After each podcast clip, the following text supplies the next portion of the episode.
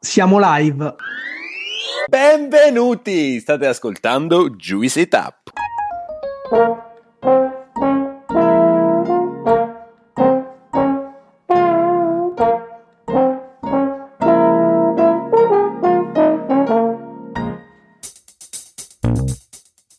Siamo Gianluca, Alessandro e Claudio, tre amici che si sono conosciuti ai tempi dell'università a Pollenzo. Siamo molto diversi tra noi, ma condividiamo una grande passione per l'enogastronomia, per tutto o quasi tutto ciò che è edibile e potabile. Una di quelle amicizie costruite tra piatti di pasta e bottiglie di vino. Questo spazio si chiama Juicy Tap perché quello che faremo è spremere e tirare fuori tutto quello che c'è di interessante e innovativo nel mondo dell'enogastronomia. Stay Juice, il viaggio è appena iniziato. Siamo Ale Gianlu e insieme a Claudio siamo i fondatori di Juice e di questo podcast. Oggi avremo con noi Leila Salimbeni. Leila, toscana di adozione bolognese, è laureata in semiotica a Bologna con una tesi su Massimo Bottura. Come ha recentemente dichiarato in un'intervista, è soggetta ad una irresistibile tentazione di ridurre tutto a testo. Oggi è coordinatrice editoriale di Spirito Divino ed è colonna portante di Passione Gourmet. È inoltre stata premiata nel 2021 da Identità Golose come food writer dell'anno. Leila, è un piacere averti con noi ospite, benvenuta su Joyce Tap. Ciao, ciao a voi, è un piacere essere qua. Grazie mille per aver accettato il nostro invito, quindi io ti chiederei subito chi è Leila Salimbeni e se ci puoi raccontare un po' le tue origini e tutte quelle che sono state le esperienze che ti hanno portato qui oggi in questa intervista? Mm, Leila Salimbeni nasce a Orbetello, quindi sono toscana, una toscana in realtà di confine, è un elemento che ha condizionato molto un po' la mia visione del mondo, questo essere tra due mondi, uno a livello iconografico così affascinante come la Toscana da un lato, dall'altra il Lazio, no? Il liceo, il liceo linguistico, l'ho fatto a Sorano, un paesino idilliaco, uno dei tre eh, borghi del Tufo, per intenderci, eh, maremmani, e quindi anche lì ogni fuga da scuola, ogni salino, ogni viaggio in pullman, primi, so, le prime, prime cose in auto, avevano una caratterizzazione estetica molto, molto, molto forte. Uh, da lì vado a Roma, studio filologia, glottologia e studi linguistici un po' in generale, volevo fare la carriera accademica inizialmente. Mi rendo conto d'amblè che Roma non fa minimamente per la sottoscritta, o meglio non faceva all'epoca per la sottoscritta, forse adesso potrei riconsiderare un po' la cosa. Così scappo letteralmente, vado in Erasmus solo per andare via da Roma, a Dresda in Germania, ci rimango un anno, rientro e capisco che, insomma, che volevo proprio passare dalla veste formale, dalla, dalla forma, quindi la linguistica con tutto sua, il suo impianto appunto di, di, studi legati alla fonetica o anche solo all'evoluzione proprio formale, sintattica e quant'altro della lingua, al contenuto, no? E quindi volevo fare semiotica, scoprì che appunto sarà questa disciplina che si occupava di studiare il contenuto, il senso no, delle, delle, cose. E, mh, all'epoca era il 2007, Bologna era appunto la città di riferimento. Mi trasferisco a Bologna, c'era ancora Umberto Eco che aveva non proprio la sua cattedra, però presiedeva l'Istituto di Studi Umanistici che sta, mi pare, in via Marsala. E vabbè, insomma, comincio questa specializzazione in semiotica e da lì si apre un mondo pazzesco perché scopro che la semiotica semiotica poteva essere applicata a qualunque cosa. E quando dico qualunque cosa, cioè intendo veramente qualunque cosa, da, non so, una ergonomia di una penna o di una tazza a una campagna pubblicitaria, qualunque cosa poteva essere considerato un testo, no? E così praticamente, ehm, adesso sembra assurdo detto così, però mh, come tanti dei miei coetanei facevo la, la cameriera per sopravvivere o comunque per pagarmi i vizi, mi ritrovai a pensare a come poter applicare la semiotica al mondo della, della cucina, della, insomma della cucina professionale in realtà più che della cucina eh, domestica e al mondo anche se vogliamo della degustazione. Avevo una grande passione per il vino che già era, si era manifestata proprio in tenerissima età perché mio nonno eh, un poco lo produceva per se stesso, un po' insomma lo, se lo procurava e insomma con lui io ricordo di aver assaggiato i primi vini ma veramente non dico in fasce ma quasi e, e mi piaceva, mi piaceva veramente molto. Sempre nel periodo universitario avevo avuto alcune frequentazioni che mi avevano portato ad assaggiare vini veramente straordinari eh, in un'età in cui forse non ero neanche in grado di comprenderli e insomma così decido di fare di scrivere la tesi di laurea sulla cucina, sulla eh, degustazione. Avevo bisogno di un test, era una tesi sperimentale, faccio una ricerca era il 2008, non era ancora cominciato nulla di tutto quello che sarebbe scoppiato, cioè su internet c'era uh, Viaggiatore Gourmet e Passione Gourmet, cioè c'erano due siti dedicati alla gastronomia, all'alta cucina, c'era veramente nulla e insomma comunque faccio una ricerca, scopro che il ristorante più vicino volendo a Bologna e sul quale potevo cimentarmi e fare un sacco di, di cose era l'osteria francescana di Massimo Bottura che all'epoca aveva solo, solo due stelle Michelin e insomma non era diciamo la, la, la francescana che conosciamo oggi. E così è cominciato tutto.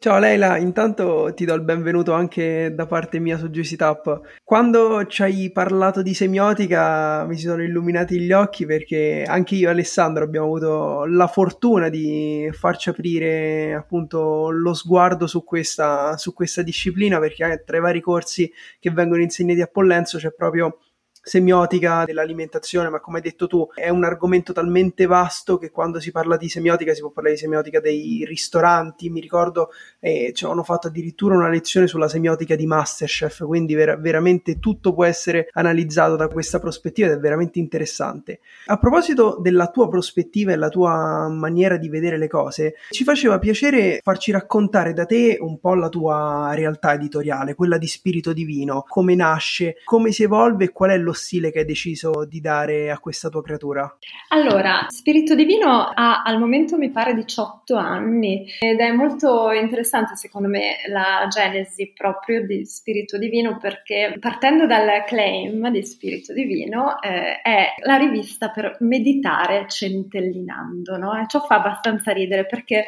è, è, come dire, oltre che inattuale in un certo senso, no? Adesso c'è qualcosa un po' di, di, di retro, no? Un gusto un po', un po faneno, eh, almeno così lo percepiamo adesso, e invece magari è nel 2000 quando era nata ed era nata come eh, allegato di una rivista più importante che era Monsieur, che adesso si chiama Arbiter, Spirito Divino voleva rappresentare proprio quella costola di, questa, di questo Monsieur che era dedicato a tutti i piaceri no? di gusto, di olfatto, di, proprio legati un po' al vizio e soprattutto legati a una dimensione molto maschile dell'esistenza ed è una, un po' una, un leitmotiv questo che riguarda tutta la mia esistenza perché mh, tuttora che, che, se ne dica comunque il mondo del vino è un mondo molto maschile e comunque determinato da agenti di, di, di, di sesso maschile. E io ero una lettrice oltretutto di spirito divino dico solo che uno dei servizi più belli per dire all'epoca Intanto si intitolava Smoking in Smoking, perché praticamente coinvolgeva questi 20 personaggi tutti in smoking a Villa Necchi Campiglio a fumare sigari e a bere vini straordinari in mezzo ai gioielli di di Bodino, per dire, questo è per farvi un esempio, no? E mh, comunque il taglio della rivista allora, come del resto adesso, un taglio molto vivo di degustazioni straordinarie, con anche un immaginario ad esse associato straordinario, proprio di straordinarietà, chiaramente fotografato e poi narrato eh, da un punto di vista molto forte, molto autoriale. La rivista è rimasta sostanzialmente eh, la stessa in questi anni, chiaramente come tutte le riviste, ha dovuto e deve tuttora mediare con quelle che sono le necessità eh, per forza di cose commerciali. Da quando sono subentrata io, ovvero dal 2011, Andrea Grignaffini, che poi è stato il mio mentore, mi lascia le redini della rivista, non ricordo se era il 18 o il 19, comunque lui voleva dedicarsi appunto ad altro, poi essendo comunque io cresciuta con lui, mi piace dire che Andrea Grignafini continui a far parte del, del gruppo. Ebbene, con la sottoscritta è cambiato anche il formato, prima era una 2, adesso è una 4, prima aveva un formato americano molto molto grande, adesso è più piccolino e anche la veste grafica e il layout è molto cambiato, però essenzialmente il sapore è rimasto lo stesso, cioè io cerco storie, cerco storie che mi diano la sensazione dello straordinario, cerco soprattutto in realtà una prosa, quella appunto degli autori che coinvolgo, che sia una prosa di alto livello e di grande cultura e grande letteratura, o quantomeno che le velleità siano queste. Ecco, quindi niente, la rivista è sempre la medesima, certo eh, l'editore ha cercato negli ultimi anni proprio di svecchiarla un po', tornando al claim di cui vi raccontavo prima. E quindi adesso non si legge più questa, questa frase, eh, che però cioè, io ero molto, molto legata, la trovavo anzi molto, molto divertente. Andando ancora di più nello specifico su quello che è il tuo lavoro e oggi ti dividi tra Spirito Divino e sei la coordinatrice editoriale e tra Passione Gourmet, puoi raccontarci la tua giornata lavorativa, in cosa consiste il tuo lavoro nello specifico? Mm, dobbiamo fare un distinguo nel senso che ci sono giornate in cui viaggio, giornate in cui visito, giornate in cui degusto e quindi spesso sono giornate appunto molto dinamiche, molto movimentate in cui si cambia costantemente scenario e sono eh, costantemente implicata in dinamiche relazionali. Anche questo è il lavoro. Eh, giornate meno dinamiche invece contemplano appunto un, um, un, mettersi al computer, un occuparsi della corrispondenza, che di solito è la primissima cosa che faccio anche per passione gourmet, che per l'appunto seguo come cura editoriale. Mi occupo per l'appunto di tutto quello che è eh, la, la corrispondenza con il commerciale o i vari sponsor quindi finita questa fase che di solito coincide con il caffè, eh, poi appunto c'è una parte più produttiva, quindi stesura e produzione di testi, testi che spaziano e che possono veramente andare dalla pianificazione editoriale oppure scrivere un timone, quindi sono testi che servono come uso interno, oppure invece articoli di varia natura che poi appunto verranno e vedranno la pubblicazione. Poi c'è tutta invece una parte molto molto consistente differente, dipende poi dai momenti dell'anno, però eh, collaborando anche con diverse guide di, di, settore c'è la parte di elaborazione del testo che mi riguarda, ma soprattutto c'è quella della correzione delle bozze oppure della revisione del testo, cercando di ricordare in ogni eh, momento quelle che sono le regole editoriali e sono diverse per ciascun editore. Quindi insomma c'è tutta una fase mh, sì, di enorme concentrazione, enorme staticità ecco, quindi se dovessi dire come e in cosa consiste il mio lavoro è proprio in un'alternanza eh, smisurata tra dinamismo e staticità, ecco. Prima forse non l'abbiamo detto, ehm, Spirito Divino è una rivista appunto cartacea questo si è intuito, ma ogni quanto esce, che tipo di pubblico è dedicato? È una rivista solo per collezionisti, una rivista che può essere trovata eh, in edicola? Raccontaci un po'. Allora, Spirito Divino appunto nacque come mensile, essendo un allegato di una rivista mensile, poi è diventato bimestrale ed è rimasto bimestrale per circa 15 anni. È una rivista che si trova in edicola e insomma come tante, tante riviste di, di, settore si rivolge appunto a un pubblico di appassionati del mondo soprattutto vitivinicolo. Uh, secondo me ha un costo anche, ora tutto, ma un costo anche mh, non così sostenuto rispetto a quella che è la qualità della carta, che è un alimento a cui l'editore tiene tantissimo. E, ehm, e, soprattutto la qualità anche delle fotografie. Per dire ora non voglio in alcun modo sembrare polemica con uh, i miei concorrenti però ehm, viviamo in un momento storico in cui gli uffici stampa ti offrono la notizia in tutte le sue uh, sfumature quindi ti offrono anche un pacchetto iconografico di fotografie volendo in esclusiva a cui attingere. Quindi insomma mh, ci sono riviste che sono effettivamente fatte dagli uffici stampa in tutti i sensi. Ecco, Spirito Divino non è così.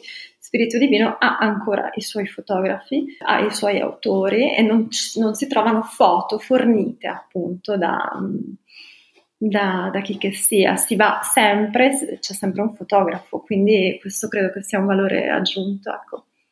Direi che senza dubbio la tua passione per questo mondo è proprio la passione nella creazione di una rivista, è qualcosa che emerge proprio in maniera chiara. E se non mi sbaglio, nel 2021 hai anche ricevuto un premio piuttosto importante da Identità Golose come Food Writer dell'anno. E io, come molte delle persone che ci ascoltano, sono un appassionato di questo mondo della scrittura enogastronomica e io e Alessandro siamo un po' cresciuti e la nostra passione per l'enogastronomia è cresciuta nel momento di boom dei, dei blog delle pagine Instagram, quindi eh, è andato un po' di pari passo con quella che era e l'evoluzione e l'esplosione della scrittura enogastronomica. Quindi quello che voglio chiedere a te come massima esperta, e adesso dirò a tutte le persone che ci ascoltano che sono appassionate di questo tema di prendere carta e penna e di prendere appunti, com'è che si scrive un pezzo enogastronomico in generale, ma soprattutto come tu lo scrivi? Quali sono le tue caratteristiche, i tuoi punti di attenzione e quegli elementi a cui dai maggiore importanza? Portaci un po' attraverso il tuo percorso creativo di stesura. Dunque, allora, mh, mm, cominciamo col dire che io non credo che si possa scrivere nulla di eh, originale in questo momento. È già stato detto tutto, è già stato scritto tutto. Però aborro, ma letteralmente, le frasi preconfezionate, le locuzioni già, come dire, inserite in questo, insomma, nel nostro linguaggio, tipo, non so, al solito tradizione, innovazione, questa roba qua, veramente mi vengono i brividi. Fatta questa premessa, e quindi, insomma, l'idea è quella di scandagliare in primo luogo la propria interiorità, se vogliamo, il proprio bagaglio di conoscenze sia lessicali, al fine di, di trovare un proprio linguaggio, qualcosa che sia veramente autoriale. Premesso questo, è dopo innanzitutto documentarsi, quindi ci possono volere anche giorni prima di scrivere qualcosa. Come ci si documenta? Io vado ancora in biblioteca a cercare libri, ecco, lì, lì veramente, cioè sui libri, nella carta stampata si trovano veramente informazioni originali eh, in questo momento, proprio perché si trovano punti di vista spesso che attingono, provengono da altre epoche, da altri mondi, ecco, quello è sul serio un modo in intelligente di cominciare a scrivere un testo. Nel mio caso ho un archivio mh, considerevole già solo nel mio PC, quindi mh, proprio vado su cerca e cerco, so, la parola chiave, vedo cosa ho scritto in tutti questi anni, è già un modo per riappropriarsi e per familiarizzare no? un po' con, con ciò di cui si deve scrivere. E poi io personalmente mi lascio molto trasportare dalla prosa, dalla narrativa e non è detto che lei mi porti insomma dove io voglio andare, può capitare che eh, in realtà mi ritrovi appunto a maneggiare un mostro, può capitare anche questo, ma è spesso molto divertente quando, quando succede. Ciò nonostante, ecco, il consiglio è quello di isolare 4-5 concetti e cercare di seminare nel testo, se, pro- se non, non, si vogliono esplicitare, comunque seminare anche solo un sospetto di quello che è poi il messaggio che si vuole dare al lettore. Ecco. Quindi sicuramente ci vuole un minimo di sceneggiatura sempre quando si scrive un testo eh, di qualunque tipo. E bello molto invece farsi appunto anche mh, trasportare in territori del tutto inaspettati, però riportando, forzando un po' affinché si possa poi tornare là dove si voleva andare. È un po' in questa sorta di agone, in questa sorta di con- contrasto, conflitto tra la libertà e la regola, secondo me che si scrive poi bene. Seguo il tuo lavoro, ti ho scritto anche in privato, io amo i momenti marchetta nelle interviste e, e, hai uno stile di scrittura secondo me con una grande identità. E hai parlato di come si scrive un pezzo di, di giornalismo e di carta stampata perché insomma Spirito Divino è un magazine comunque che esce in edicola come ci hai detto e ora ti farei una domanda molto diretta che però abbiamo chiesto un po' a tutti i giornalisti e i critici enogastronomici che sono passati da questo podcast, tra cui Lorenzo Ruggeri del Gambero Rosso, Lorenzo Sandano, Anna Morelli di Cooking e lo chiedo anche a te di darci una tua opinione e anche co- come vedi questa cosa che ti sto per chiedere in futuro. L'editoria gastronomica e in generale la carta stampata in che stato di salute sono? Allora, chiaramente non godono di buona salute, anzi sono claudicanti, ma è vent'anni che è così, quindi non è più neanche una novità, non è più neanche una un alibi no, per continuare a dire che in effetti la carta stampata gode di pessima salute, quindi ahimè, poveri noi, eccetera, eccetera. Anche se, anche se effettivamente è sempre peggio, o meglio, i dati che arrivano dal mio editore sono tutto fuorché incoraggianti.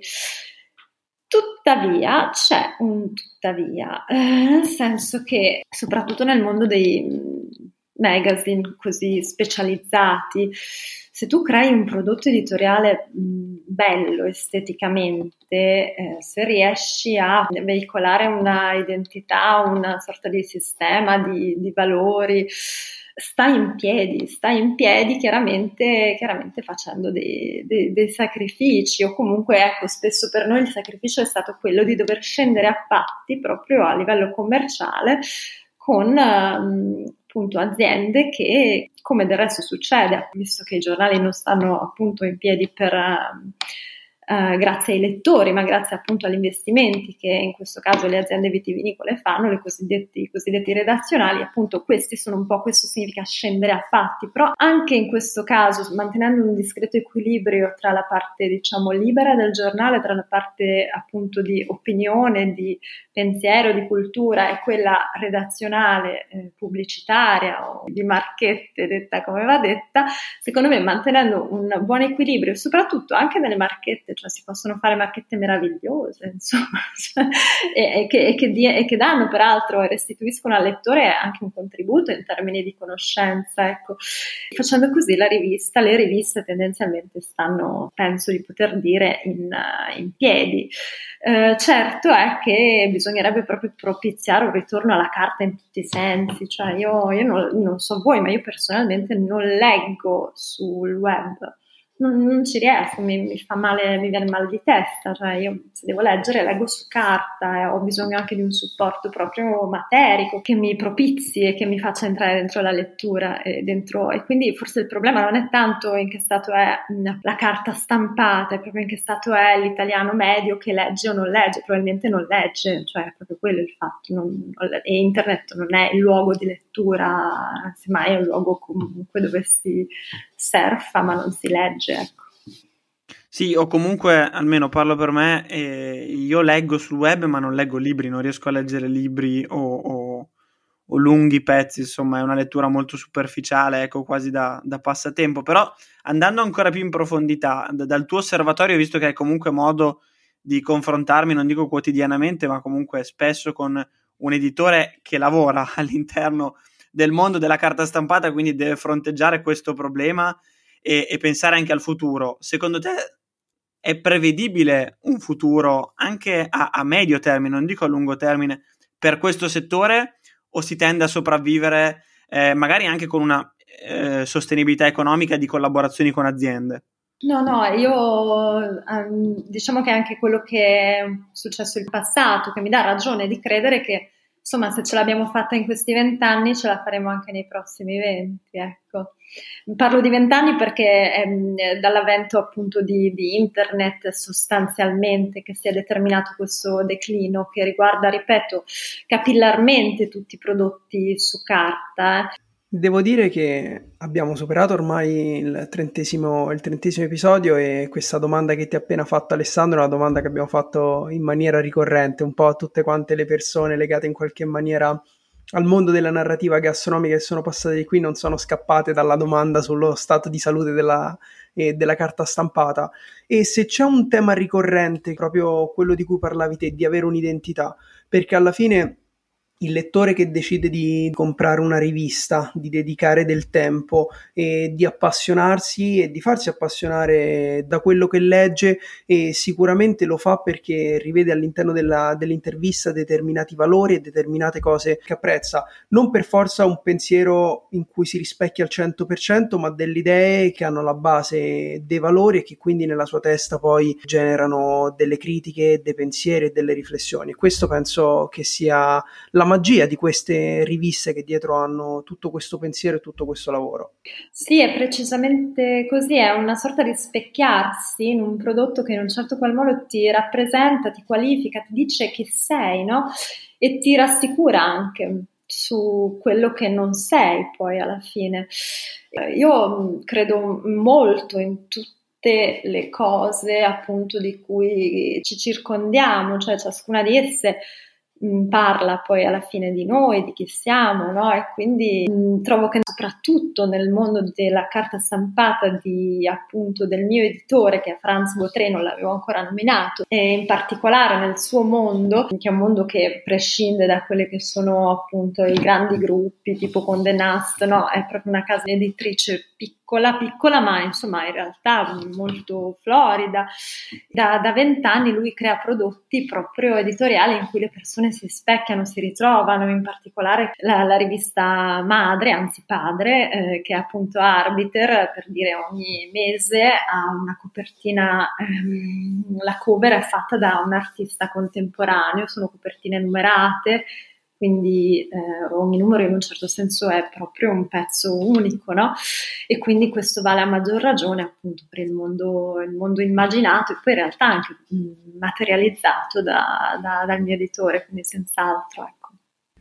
Quello che hai appena detto si collega proprio a perfezione con la prossima domanda. Come hai detto te, noi siamo ciò che ci circonda, siamo le esperienze che viviamo. E prima, mentre parlavi del, tuo stile di scrittura c'è una cosa che mi ha colpito principalmente, un termine che hai usato, che è quello di sceneggiatura.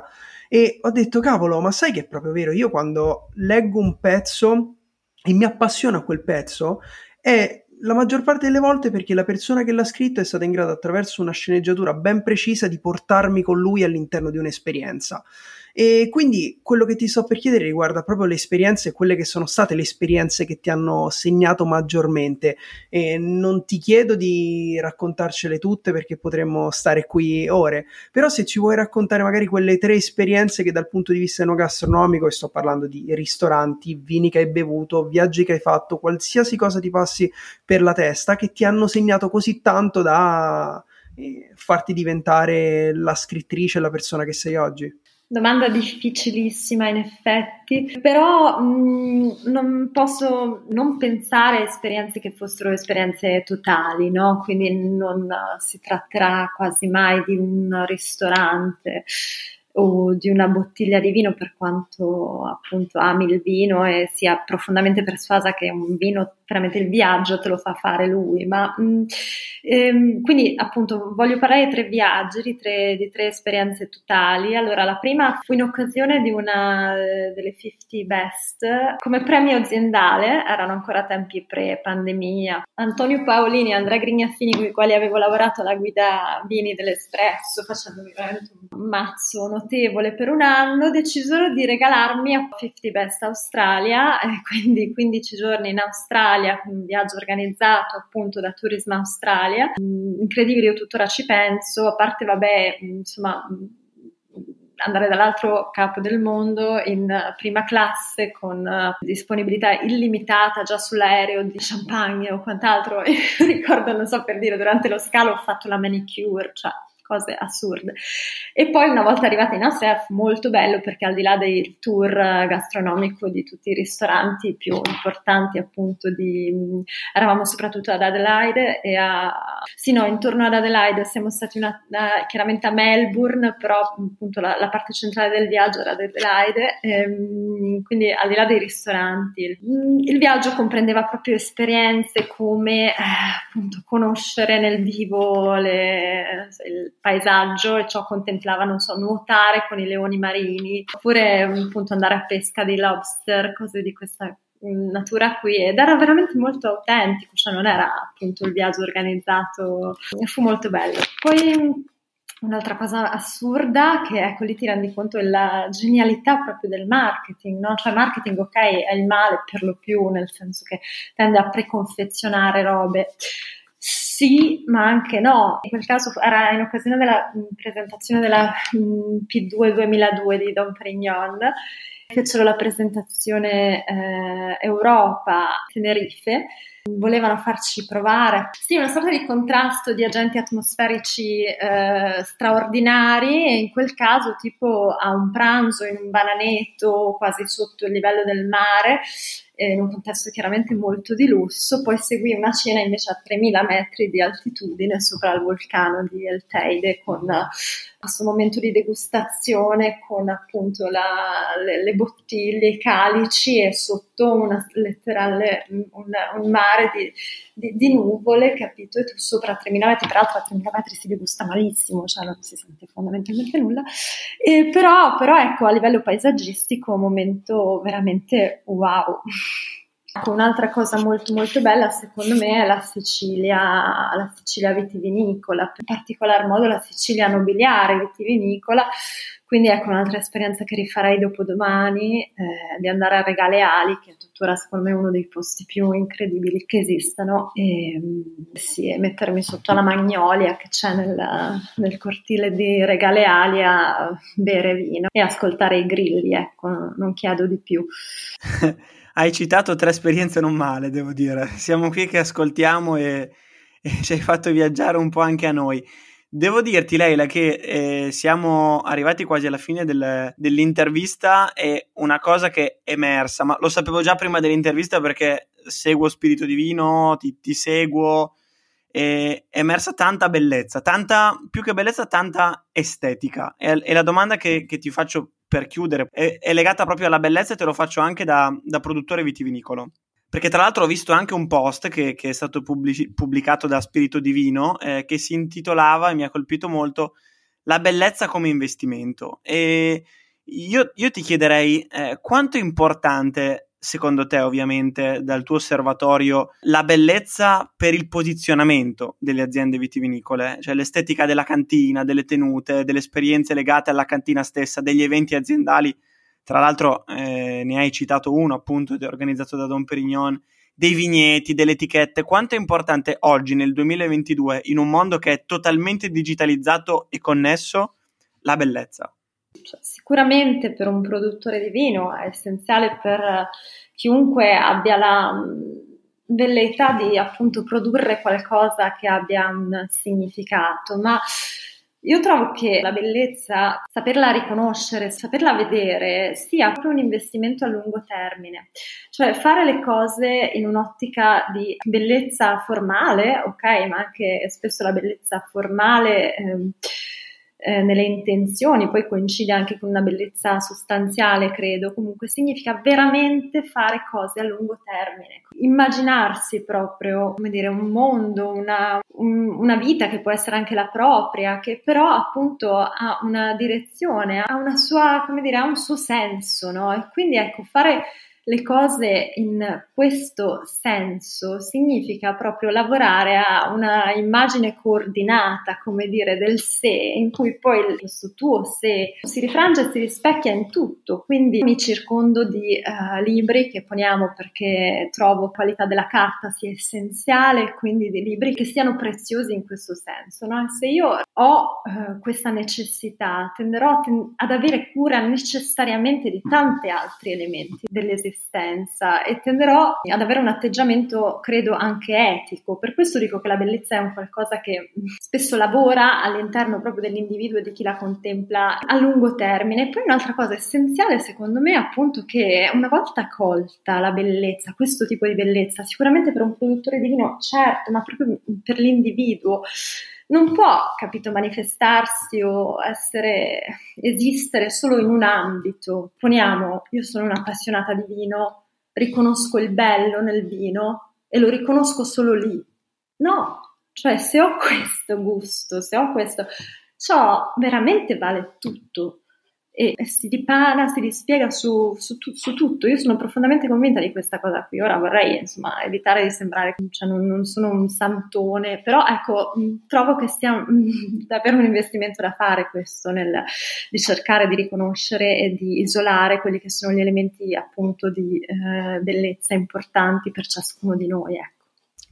Se non sbaglio era Dostoevsky che diceva che la bellezza salverà il mondo a parte le citazioni, mi piace vedere quando interviste diverse si collegano tra di loro e abbiamo avuto ospite Anna Morelli, e, che è l'editrice di, di Cooking, che lei ci ha detto la stessa identica cosa, che una delle, delle cose che ama maggiormente della sua rivista è proprio avere la cura nel dettaglio, di creare un prodotto che risulti bello, perché è proprio questa bellezza che poi lo rende identitario, lo rende unico e lo rende qualcosa a cui poi la gente si appassiona. Immagino sia lo stesso anche, anche per te. Precisamente, è proprio una sorta di garanzia di non solo di sopravvivenza, ma di, di, una, di, un'esistenza sia a livello editoriale, dico che insomma individuale, che valga la pena di essere vissuta e che peraltro traina poi tutta una serie di cose, cioè la, veramente la, la, bellezza innesca circoli, viva Dio, per una volta virtuosi, no?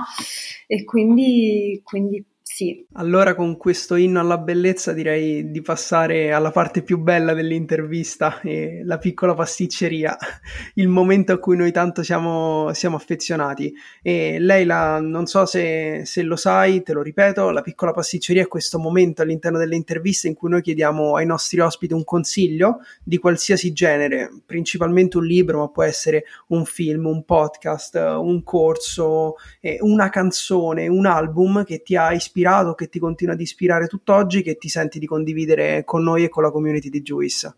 Sì, eh, Gianluca, allora io sui film eh, direi Favolacce dei fratelli di Innocenzo che ho adorato letteralmente e l'altro eh, solo gli amanti sopravvivono di Jim Jarmusch, geniale, geniali entrambi, due colonne sonore, soprattutto la colonna sonora di, appunto di Solo gli amanti sopravvivono è eccezionale.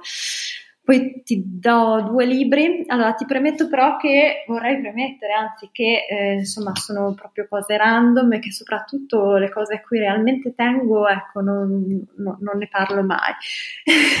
e sono gelosissima no, di tutte queste cose di cui mi circondo. Comunque, molto bello, ehm, secondo me, a livello proprio di, di, di, di libri. Ehm, usciti anche recentemente, c'è eh, l'epistenologia di, di, Perrullo e anche un altro libro suo che si chiama Del giudicar veloce e vacuo, che poi voi lo conoscete probabilmente perché essendo due pollenziani... Il professore della mia tesi. Ah sì? Amore e odio, saluti al prof Perullo. che, che, primo, che, prima o poi avremo ospite in questo podcast. Devo dire, sono due testi secondo me mh, seminali in cui emerge un elemento secondo me molto bello, ovvero che non necessariamente bisogna avere un'opinione su tutto, che è una cosa molto poco attuale se vogliamo, e poi che appunto questa chimera dell'oggettività è insomma proprio una chimera, anzi viva Dio che ci sia soggettività anche nel giudizio e nella critica, no? che tutto sia situato. E poi vi do due, mm, sì, due suggestioni di mm, musica italiana. Io credevo che fosse morta la musica italiana, invece no. Ho scoperto recentemente questo Andrea Laslo De Simone che ho adorato e io sono un cane, vabbè, che invece ascolto da una vita. Leila, che dire, è stato un piacere averti ospite qui su Juicy Tap, ci hai portato nel tuo mondo fatto di narrativa, vino e di bellezza. E ti ringraziamo per la disponibilità e speriamo di vederci molto presto. Sì, eh, grazie a voi Gianluca Alessandro, è stato un piacere, piacere di conoscervi, spero veramente di incontrarvi piuttosto. E... Volentieri, grazie Leila, grazie mille per la tua disponibilità, a presto di persona. Hai ascoltato Juicy Tap per altri contenuti di Juice ci trovi su Instagram e sul nostro sito thisisjuice.net.